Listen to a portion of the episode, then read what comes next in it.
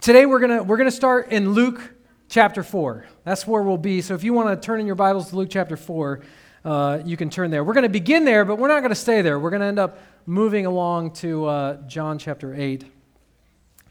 When I first moved to Mississippi as an 18-year-old, I moved there to go to college. And I moved there from Detroit, Michigan. And the difference between the sticks of Mississippi and Detroit, Michigan, is like, imagine if you lived in Kansas and you moved to, I don't know, Iran. That's how different the culture was. Very different. And I get there and I had to stay in a dorm room. I got dropped off, actually. I had no phone, no cell phone, $200 in my pocket, no girlfriend. I was like the bottom of the barrel at this point in my life. And I get dropped off, and I'm living in a dorm room, which is basically, if you don't know what a dorm room, like a dorm building is in Mississippi, just imagine a prison that's been empty for a long time, and they took the bars out. That's exactly what I was living in. And I met one of my fellow college students, and now you got to realize, I'm coming from Detroit, Michigan. I get there, and one of my fellow dorm residents is a guy named Shotgun. That's his name. He's about as country as they get. He was so country that he wore the flannel graphs with the torn off sleeves, like Larry the Cable Guy. True story. That was him. This is who he was. And he's a great guy, and he was there for ministry too. Just a great guy. Well, one day I was hanging out with Shotgun, and it became aromatically apparent that he did not wear deodorant. And I don't know how long he hadn't been wearing deodorant, but it was significant. It was a significant amount of time. Enough time that I mustered, pun intended, I mustered up the courage to ask him, Shotgun, dude, how come you don't have any deodorant on? And I can't do his southern twang. I mean, he was southern. He goes, it's a free country, ain't it? And I was like, yeah, and I know it's not very American to say, but I feel like you're a little too free. I feel like you need to constrain, you know, you need limits, you need boundaries. And anyway, but we were good friends. He's great. But he made a good point, you know, isn't it a free country? Which this weekend we're celebrating our independence as a country. We celebrate the 4th of July, Independence Day. Tomorrow's actually the 246th annual celebration of our country's independence from Great Britain. You know, the 13 colonies, those early American residents before it was the America that we know, they decided they wanted freedom from good King Georgie, you know, in Great Britain. They wanted freedom from that, and there was a hunger for freedom. There was a desire for someone across the ocean not telling you what to do and also not representing you well and also enslaving you a little bit. They wanted freedom. And so we've been celebrating Independence Day for 246 years. We've been celebrating this national freedom. Now, our government wasn't really the way that it is now until the Constitution. That was like a decade, actually 11 years later. But in 1776, they voted that we're independent because we desire freedom. And ever since I moved to Kansas, I've been learning about this community and this culture.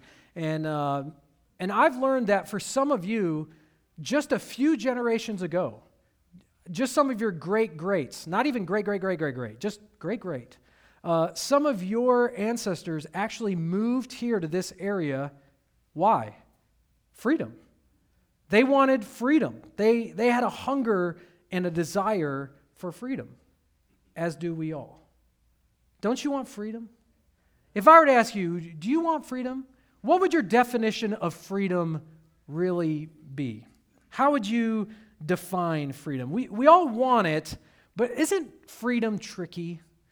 Isn't freedom kind of like a double-edged sword? I mean, think about the very first man and woman, Adam and Eve. They were placed in this garden. They had so much freedom. But really, they were offered two kinds of freedom. One freedom was offered by their creator, who only had one law. Could you imagine just one rule? I mean, how easy could that be? How could you get that one thing wrong? There's not, you don't even have to memorize it. It is literally the only rule in the whole world at this point. He gives them one rule. And then there was a serpent, a dragon, that offered them a different kind of freedom. A freedom from that creator and his one law. And of course, they went with the dragon.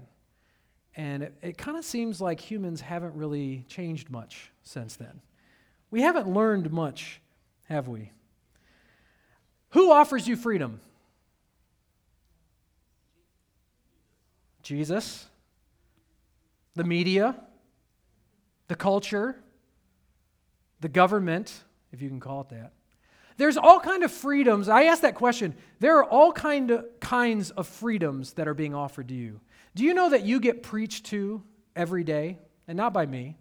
I mean, I know a lot of you listen to my sermons every day on repeat, but for the select few that don't, do you know that you get preached to all the time? You know, you're being preached to constantly about sexual freedom. We want to offer you freedom, and the world offers you sexual freedom.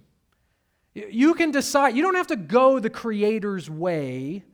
You can have freedom to do with what you can. Not only can you do what you want with your body, but you can choose what you are. Now, that doesn't make sense since you didn't make you. You're not your own designer, but it's a freedom that's being offered. And the world offers you all kinds of freedom, moral freedom, individualistic freedom, and it's all a facade because as soon as you are offered a freedom that's outside of the design and instruction of God's Word, outside of His design for you, that freedom quickly turns into bondage. It's not really freedom, is it? It's a trick. It's bait to deceive you. There's a preacher I really appreciate. He's so faithful to the Word. He once said, "The more you do as you please, the less you are pleased with what you do." Now, it takes wisdom and age and experience to really get that phrase. The more you just do whatever you want, the less you're happy with your life and what you're doing. Because you think it's going to satisfy you. You could be a lover of pleasure, but if you decide, I'm going to be a lover of pleasure, you will find yourself grasping at the wind, clawing out of a tunnel that will not end, putting water into a bucket with a hole at the bottom. You cannot satisfy your soul with the freedoms that the world offers. But there's good news. God offers us a better freedom. And when Jesus came here 2,000 years ago, He preached about freedom. Not American freedom that I personally enjoy and appreciate, and I think it's the greatest national freedom that's ever been designed. I really believe that. I know some people want to hate on it because it seems like you're traditionalist or you're whatever. I just look at the facts. I just read it. The design of our nation's freedom is the best national freedom that's ever been designed. The question, though, is that going to save our soul? Is that going to save people? Is that going to free people in the ultimate sense? The world's so-called freedom is tempting. We're tempted to believe, and that's why we don't want to be judgmental. We don't want to be critical and harsh or arrogant. Because I'm tempted by the freedoms of the world too. My ears perk up when I hear about a freedom that offers me happiness and pleasure. And sometimes I'm duped and tricked into giving in to sin because I truly think that will satisfy me and that will be better. And so it's not about judgment. What we want to do is look in the Scripture and hear and listen to Jesus as He speaks about real freedom. So we're going to listen into a conversation He had like 2,000 years ago. But first, in order to look at that freedom, I want to look at Luke chapter 4. I told you we're going to be in Luke chapter 4. Luke chapter 4, Jesus offered a freedom like no one has ever received. In Luke chapter 4, verse 18, He's preaching. He opens the scroll, this big long scroll. He goes to Isaiah, what we think of Isaiah chapter 61, way late in the scroll. It must have been weird sitting in the synagogue that day. It's like their version of church or sitting there or standing there. And all of a sudden, the guy that's supposed to teach the Bible lesson is just turning that scroll, and he's turning it, and he's turning it. Now, everyone knew they were going to be in Isaiah 61. That passage was selected for that Sabbath. But he's turning it. He gets Isaiah 61, and he reads it. The Spirit of the Lord is on me, because he has anointed me to preach good news to the poor. He has sent me to proclaim release to the captives and recovery of sight to the blind, to set free the oppressed, to proclaim the year of the Lord's favor, or the Lord's grace. Jesus reads Isaiah 61 and he says, and eventually he says, today this has been fulfilled in your hearing. He came to proclaim, I am offering you freedom, and I came here to make it so. I came here to bring you real, true freedom. And the question for us is, what kind of freedom? There's different kinds of freedom. Freedom from what? How do we get that freedom? How do we receive the freedom that he has to offer? And probably the more applicable question that we don't ask often enough. You know, in our church culture, I bet some of you, I know the answer. I know how we get that freedom. But here's a more difficult question. Do you live in that freedom? Are you really living free right now in the freedom that Christ offers you? Are you living in it? Are you free? If the Holy Spirit were to convict your heart right now and say, are you free? Are you free from the fear of death? Are you free from anxiety and worry of the world? Are you free to love and to serve? Are you truly free? Are you doing what I've called you to do? The harder question is, are you living as free men and women in the freedom that Christ has offered you? So we're going to answer those questions by listening in on a conversation Jesus had. Now, the conversation that Jesus had was, there was a number of people around him. I want to give you some context of John chapter 8. He had been talking to, there's three groups of people. Okay, there's his disciples, that's his followers, they were with him, and there's a select few of them. Then he had the crowd, and part of the crowd was what you would call the disciples, as in the many disciples, those that became students of Jesus. They came back after John chapter 6, they were hanging around. And then you had the religious leaders, the Pharisees and the Sadducees, these religious guys that didn't like the freedom that Jesus preached about.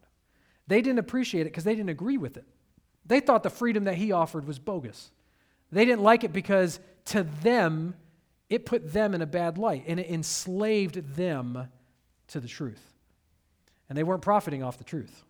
They were profiting off of the backs of people. And so there are three different groups of people that Jesus preached to in John chapter 8. The disciples, the crowd, and the religious leaders. And John chapter 8, verse 30, as Jesus was saying these things, many believed in him. Now, we'll get to these things. There's lots of things. If you go back and read John chapter 6 and John chapter 7 and John chapter 8, if you read before this, you hear some of the things that Jesus was saying. This was a long conversation. Jesus was walking for a while. He was in the town for a while. He preached even longer than me, if you can believe that. Yeah, I know, right? Would you go and listen to him? He preached for a while because back then their culture was different. That was like their TV in some sense. He would be preaching to the crowds for long periods of time. And so he had a lot of things to say. And in John chapter 8, verse 30, it says, while he was saying these things, many of the people in the crowd, they believed in him. They decided, you know what he's saying is actually true.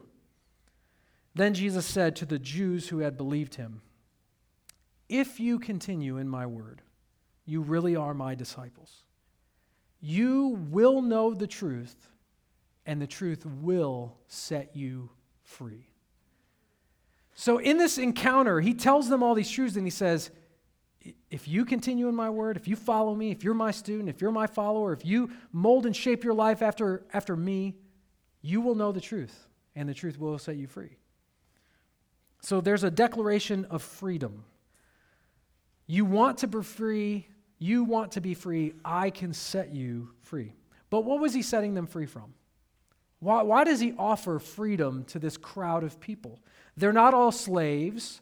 They're not all servants. They're not all physically, socially enslaved to anything. Some of them even believed they were already free. So what kind of freedom does he offer them? Well, it says, as he was saying these things, many believed in him. So saying what things and believing him about what? There's lots I can take you to, but let me just take you to one verse in John chapter 8, verse 24, just before this. Why do we need freedom? What was he offering us freedom from? In John chapter 8, verse 24, he says, therefore I told you that you will die in your sins. This is why I'm telling you these things.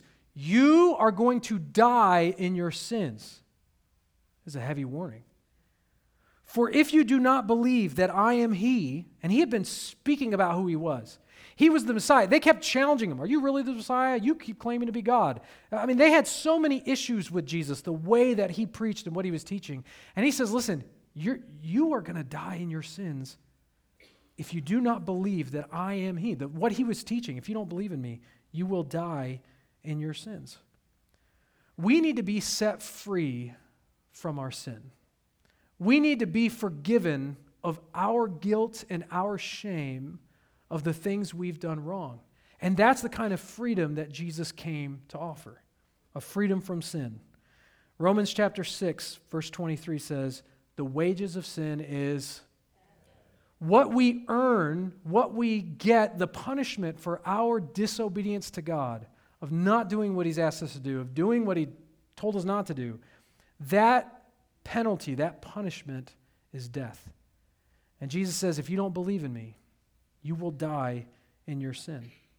But in that same passage, in that same verse, he answers how you can get that freedom. How can you get free?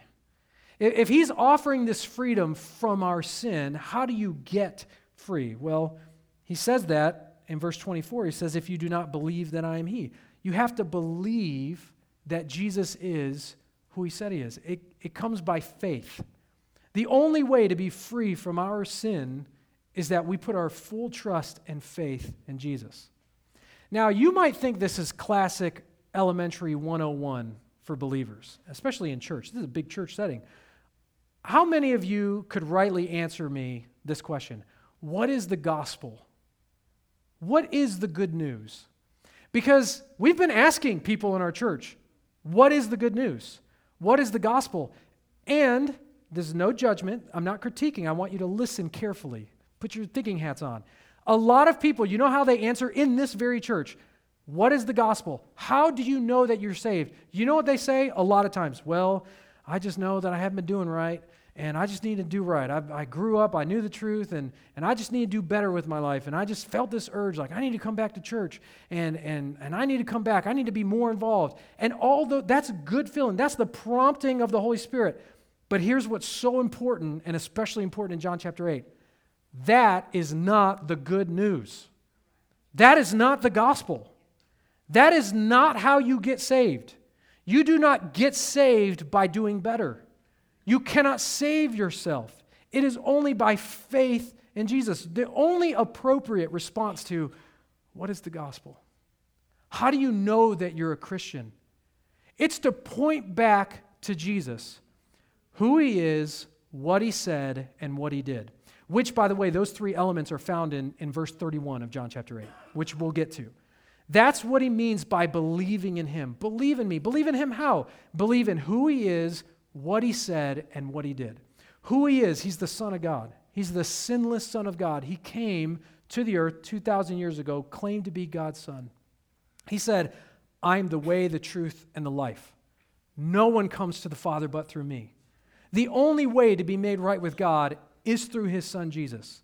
That's who he is. And we put our faith in him in what he said. I have come to give you life and to give it abundantly. I came to seek and to save the lost. They are going to crucify me. I will die and I will rise again. I will rise on the third day. I will prove to you that I am who I say I am, that I defeated death. When we ask people, what is the gospel? How do you know you're a Christian? How do you become a Christian? Our only answer should be, Jesus 2,000 years ago lived a perfect life. And he died on a cross. He literally bled. He suffered and died in my place. I should have died for my sin. I was enslaved to my sin. The wages of sin is death. My sin. I am guilty. I should be punished a just, good punishment to my sin, which is separation from God, who is holy and righteous. I was his enemy, I was a sinner, and I deserve every bit of the punishment that sin offers, which is death. That is what I deserved. And when Jesus died on a cross, he not only died, he was buried. He was dead. His body was 100% dead. And on the third day, God raised him from the dead. He defeated death, our enemy, what we earn for sin. He conquered death. And not only that, in his new resurrected life, he offers us new life to walk with him, to be with him, to know him, to be forgiven of all our sins. That was supposed to be my punishment, and when Jesus died and he rose again, I put my faith in that, in who he is, in what he said, and what he did. He died for me. I should have died. That's the good news. That's how I know I'm saved. The answer to how do you know you're saved is not, I felt bad for doing bad, and I feel like I want to do good. That is a good thing. I'm not trying to, be really harsh against that. That's a good thing. That's God moving in your heart. But that's not how you get to heaven. That's not how you are saved. We are only saved by faithing in him. When I was in college and seminary, they had me translate some of the books of the New Testament from Greek into English. And there was a particular book that we translated, 1 John. And I asked my professor, Dr. Bain, I said, hey, Dr. Bain, I said, can I use an English word that doesn't exist? Because I know he'd hate that. He didn't like that kind of thing. I said, can I please? I want to use the word faith, but I want to use it as a verb because as I'm studying this word in the New Testament, I just keep feeling like believe is so general. It's so generic. It's not. We need to faith in God. We need to be faithing in him. We need a faith in him when we're struggling against doubts and when the world is offering us an alternative, superficial, deceitful idol. We need to faith in him. Can I use it as a verb, like faithing? And he goes, fine. He said, you could use it. So I wrote the whole paper. I translated the whole book using that instead of the word believe. And it was one of my favorite things to do because it just brought to the center the only way that we are changed is by faithing in him. Just full abandoned faith. The gospel is not instructions. The gospel is an event. It's news of something that happened. Jesus died and he rose, and if you would just faith in him, you will be saved. And that's what he wants us to be saved from our sin. And so, anyway, I lost my track. I lost my place. So the good news is that Jesus came to set us free from death.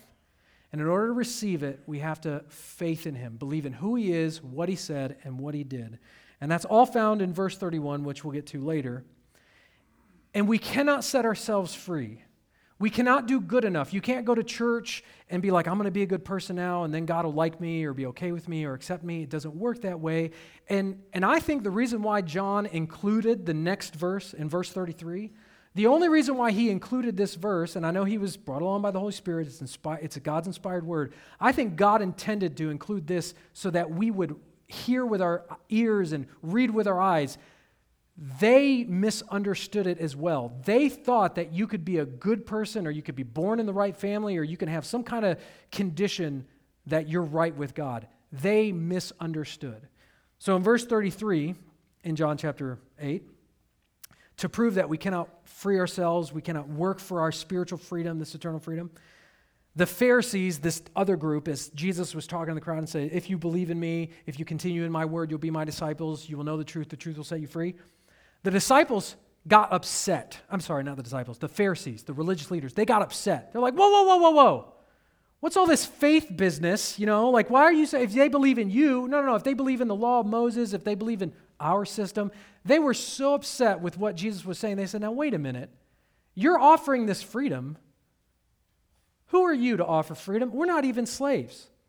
In verse 33, they says, listen, we're descendants of Abraham. They thought their bloodline, who they were as a people, made them right with God. Just being born Jewish does not make you right with God and does not atone for your sin. It doesn't work that way. And they thought, hey, listen, we're Jewish. Our father's Abraham. Then they said something that's kind of ridiculous. And we have never been enslaved to anyone. Listen, I'm not a master in Jewish history, but I do read the Bible often. Buddy, they were enslaved many times. In Detroit, we'd say, I just got back from Detroit. I did my brother's wedding. We'd say, for show. They were for show enslaved. Like so many times. Not even by the same people. Different people. Multiple times for hundreds of years. So their arrogance and their pride was so thick, they said something as ridiculous. We've never been enslaved. Now, surely what they meant was, we're not slaves in the form of indentured servants, because the Pharisees weren't. They were actually, they had a good cushiony job, they had a good cushiony position in the community. Even though Rome occupied, they had a freedom in the sense to worship their way, to be their way. They felt like they were free. And we have never been enslaved to anyone. How can you say you will become free? Jesus responded, "Truly I tell you, everyone who commits sin is a slave of sin." When I first started studying the Bible, I would be so hard on the Pharisees. And then as I read the Bible, I realized I'm as bad, if not worse than they are. I'm as bad as the Israelites who kept on ruining it. I'm just as bad as they are. I get distracted, I get tempted, I give in. And as I started studying the New Testament and studying the life of Jesus, I realized he really did have a genuine compassion for these men that hated him. He loved them. Think about how easy it would be for him to mock them. Because he's done that. He has mocked them. He mocks them other places. Truly, I tell you, anyone who's committed a sin is enslaved to sin. Listen, how many people in our community are just like these Pharisees saying, I don't need your freedom. I don't need the freedom Jesus offers. I'm not enslaved to anyone. How many of them think that? How many of us sometimes think that? How many of us give in to bondage, forgetting that Jesus has set us free? Anyone who's committed sin is enslaved to sin. We need the freedom that God offers, that Jesus paid for, and the world needs it. I wonder how many people are in here right now. Statistically, there's probably about 25 of you that are not Christians. You're not really a believer. You know the truth, like head knowledge. You know about Jesus. But you have what James chapter 2 calls a demonic faith. The demons believe he exists. They know exactly who he is. They've met him. But they don't love him, and they do not follow him. How many of you, the Holy Spirit is maybe convicting right now, you are still enslaved to sin? You know what Jesus compassionately offers you? Freedom. Real freedom.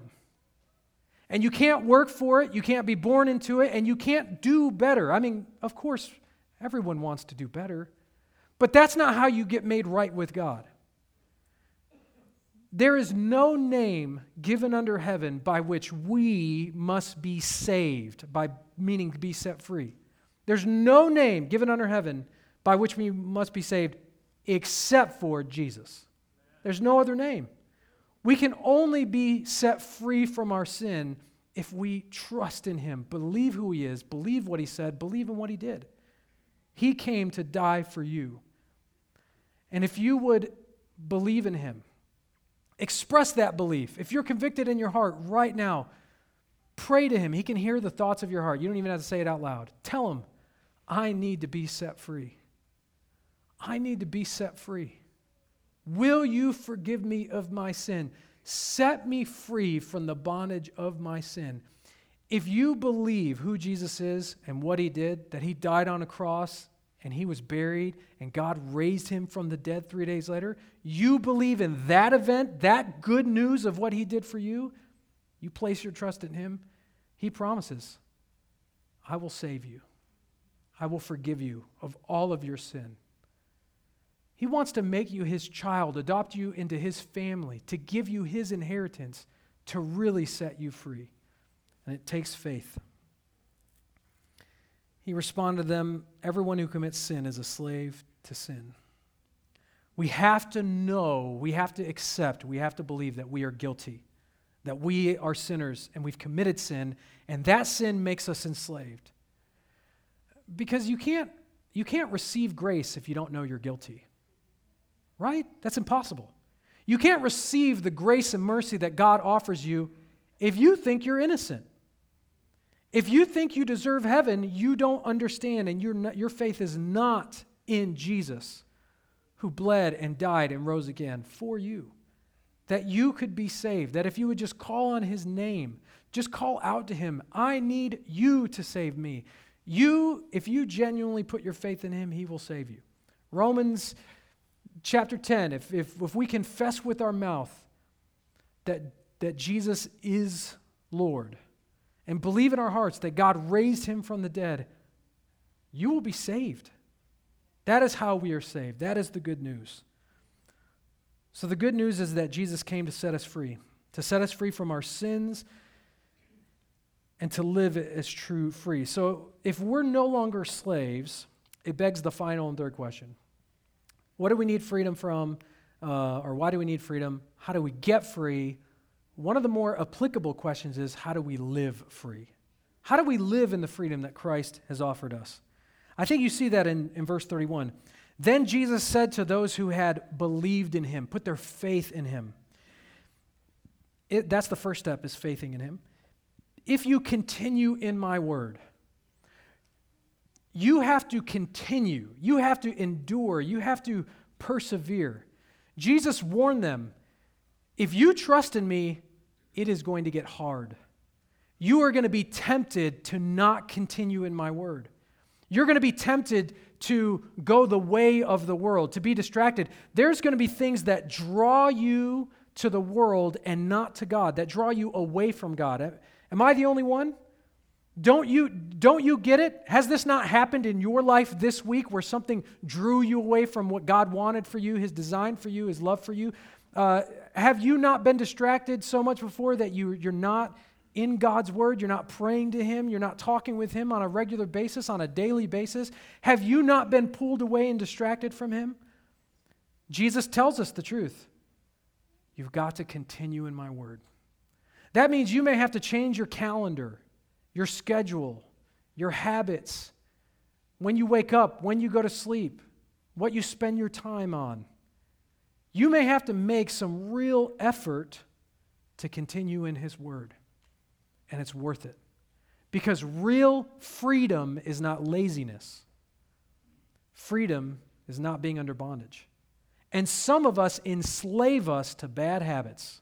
We enslave ourselves to bad habits, watching the news, being on social media forever, video games, phone games. It's funny when I see older people play the big iPads because their eyes can't see the whole thing, so they have like the huge iPads and they're playing games, and they just sit there in the waiting office playing games the whole time. I'm not trying to critique that. I think it's cute. It's funny. But you know what? I know some of them probably spend a lot of time playing games, watching news, sitting around, only because they don't know the freedom that God has designed for them. You don't have to waste these years. There is so much God offers you to live in the freedom that he bought for you. God offers you real active freedom. So if you continue in my word, you really are my disciples, my students, my followers. Being someone's disciple means I'm going to model my life after that person, the master, the Lord, the teacher. I'm going to model and shape. I'm going to form my thoughts around his thoughts. I'm going to learn from him. You have to continue in God's word, be in his word on a regular basis, and learn from him and change and grow. The church calls it sanctification. It's where you more and more become like him because you're following him and listening to him and applying his word to your life and choosing to obey him, choosing to faith in him when it doesn't make sense. You got to continue in his word, and you will be his disciple, and you will know the truth, and the truth will set you free. What's interesting here is you will know the truth. It's future tense. It's because Jesus hadn't died yet, not to them. So now we look at a different vantage point. We see it as something that he already did, but he was telling, listen, you continue in my word, you will know the truth, and it will set you free. Something's going to happen. That something was the death, burial, and resurrection of Jesus. It's going to happen, and I'm going to set you free. You will be free by the truth. And what's the truth? Jesus said it. I am the way, the truth, and the life.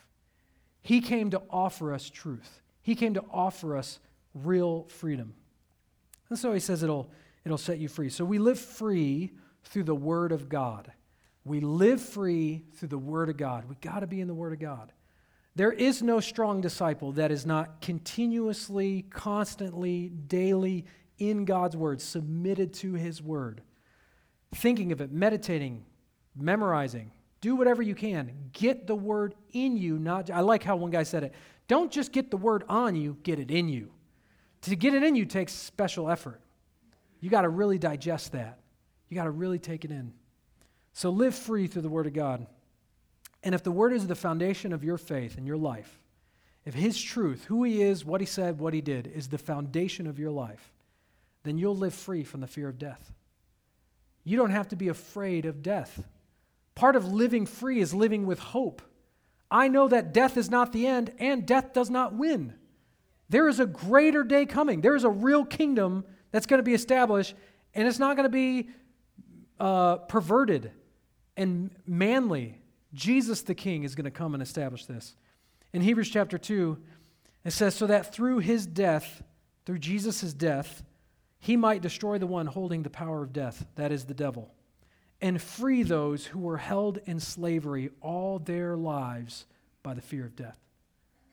Some have been enslaved all their life in the fear of death, because they had no hope. And Jesus offers freedom because he offers real hope that you can have right now today.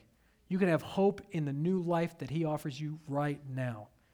And sickness and persecution and suffering can't take it away, because it can't do away with the kingdom.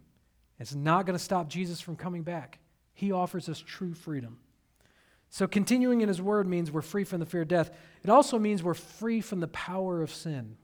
We do not have to sin anymore. In Romans chapter 6, Paul writes it, he says, for we know that our old self was crucified with him. Remember, what's the gospel? With Jesus' death, burial, and resurrection, what Jesus came to do. It's an event. It's the good news of something that happened.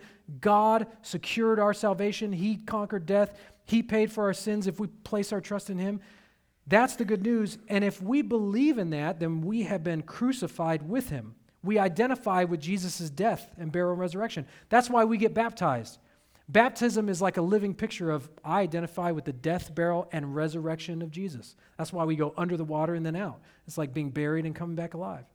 And so if we know that our old self was crucified with him, so that the body ruled by sin might be rendered powerless. We're no longer the same when Jesus has set us free through faith. We are no longer the same. We do not have to sin. We do not have to give in to the power of sin, so we're free from the power of sin. So that by sin might be rendered powerless, so that we may no longer be enslaved to sin, since the person who has died is free from sin. And this means we can live holy lives. We don't have to give in to the lies of the enemy, the lies of the world, the false freedom that they offer. Peter writes it like this in 1 Peter chapter 2. Submit as free people, not using your freedom as a cover-up for evil, but as God's slaves. You know, it's almost ironic to think of it this way. You know what Jesus wants you to do with your freedom? Enslave yourself. Use your freedom to become God's slave. Use your freedom to be his servant. You're free so that you can really live, so that you really serve, so that you can become God's slave. So don't use your freedom as a cover-up for evil. You know, some people have looked at the grace of God and the good news, the gospel, and said, you know what, honestly, you're going to sin after you put your faith in Christ, most likely, and you will still go to heaven. You will still be saved. It's amazing. And some people who really didn't get it said, oh, I could just do whatever I want. I can just give in to whatever I want, and I'll be fine. And everyone, including Jesus, said, no, you're missing it. Don't use God's grace as a license to sin. That's not what grace was given for. Why enslave yourselves back to the very thing he set you free from? So you live out your freedom by obeying him, serving him, not as a cover-up for evil, but as God's slave. I use this verse a lot. I've quoted it many times, Isaiah chapter 5, verse 20. Woe to those who call evil good and good evil, who substitute darkness for light and light for darkness, who substitute bitter for sweet and sweet for bitter. I have to pause here and get your attention. I have been praying for our church family and our community, and there's been a particular special prayer that I've been praying because probably for the first time in my life, I have watched faithful, mature Christians, like a lot of you, cover up evil and call it good and give in to temptation like I've never seen before. I went back to Michigan this last week, and I was around a lot of non-Christians. Partied with them. I mean, I didn't party like what you might think. I hung out with them. I danced with them. I spent time with them. And I was reminded once again of the secular world's type of freedom. And I grew up outside of the church. I didn't grow up in church. I didn't grow up with the laws and the rules and all the moral stuff and the biblical traditional teaching. And when I became a Christian as a late teenager and I started reading the Bible, I thought, this is why they're like this. Obviously, life matters. Obviously, God made us male and female. Obviously, marriage is important because it reflects God's love for us and our love for him. Husbands, love your wives as what? As Christ loved the church. Marriage is a living sermon of the gospel, of God's love for us and our submission to him. I started reading the Bible. I'm like, this is so clear. Evil is evil and good is good. And maybe for the first time in my life, I've not been discouraged with the world. I've been discouraged with the church. Grandparents and parents are being converted because they don't want to lose their kids and their grandkids to saying that evil is good. Affirming sinful lifestyle so that your kids will like you and your grandkids will still come around. And granted, we love them. You love them. You do not want to lose them. But how much more data is necessary? How much more information do we need? How many more sermons would it take to wake up the church and say, there is no freedom without suffering. There is no standing for Christ and being loved by the world. That doesn't exist. That's not a freedom that is even real. That is not freedom. Some of us are becoming enslaved to the bondage of being liked and accepted and trading in God for a reputation. Now, granted, it's for the people we love. Doesn't make it right. Woe to those who call evil good and good evil. Love is not acceptance. That's the lie that the world is so craftily, they are communicating like masters of communication. It's very tempting. Unconditional love is not unconditional acceptance. It is not affirmation of evil. That is not love. And that's not what Jesus did either. To live free, we can't be people that cover up evil and call it good. We can't turn on the Lord. We got to be willing to give up our husbands, our wives, our children, even your own life. If you want to be his disciple, you have to be willing to say the freedom that Christ offers is the only freedom, and the liberation and the revolution that you're touting of is going against his law and will only result in death. Sin will give birth to death, and it will kill you, and it will ruin a generation, and we will reap the harvest of not standing up for and imaging the image of God, the truth of God. We must continue in his word if we're going to live in this freedom. If you think freedom is people not saying bad things about you, you don't know what biblical freedom is. Freedom may mean suffering. Freedom may be, I'm a slave, and I'm persecuted, and it's difficult, and it's hard, and I'm attacked. That may be the freedom that Christ offers you. Don't be deceived in thinking there's a better freedom. There's not, comfort is not offered to you. Jesus never offered freedom from discomfort or pain. That's not the freedom that Jesus offers.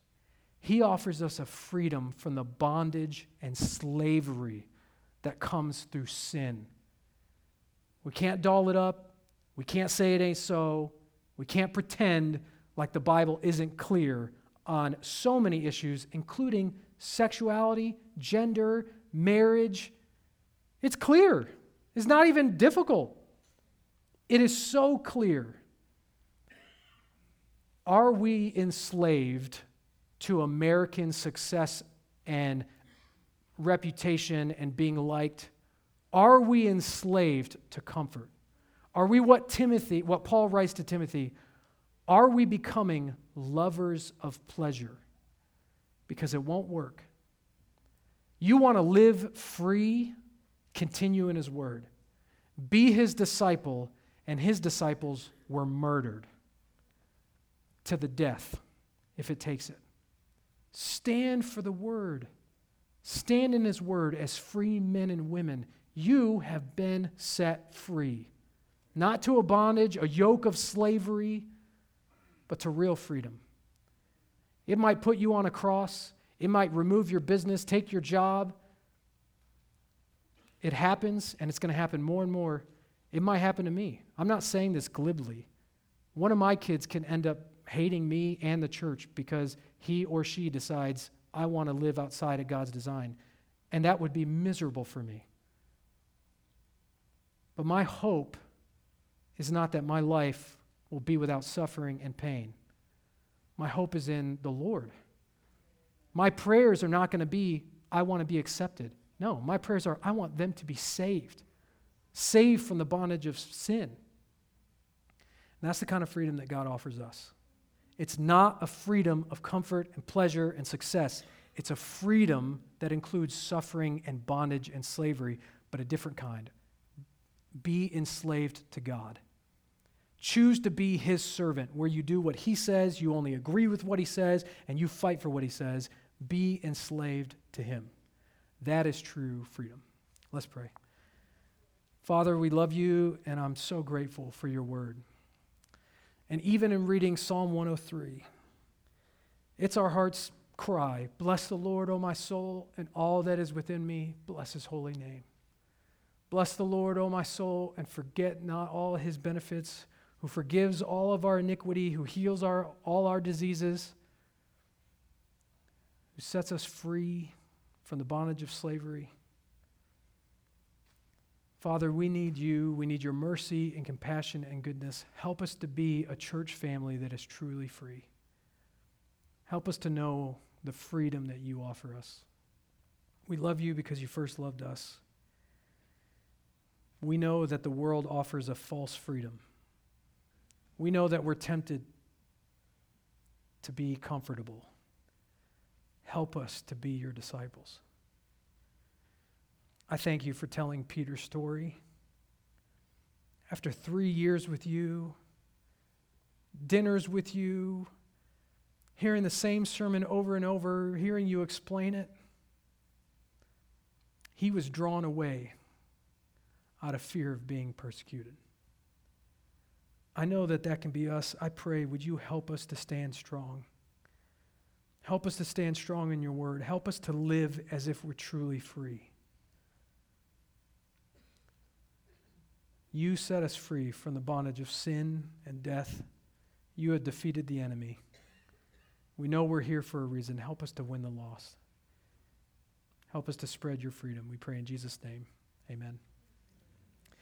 We are the church. There's no other plan that God has. We are the hope of the world. We're the salt and the light of the world. If we do not live like the church out there, there is no plan B. We are the church. Let's go be the church. Grace, we are sent.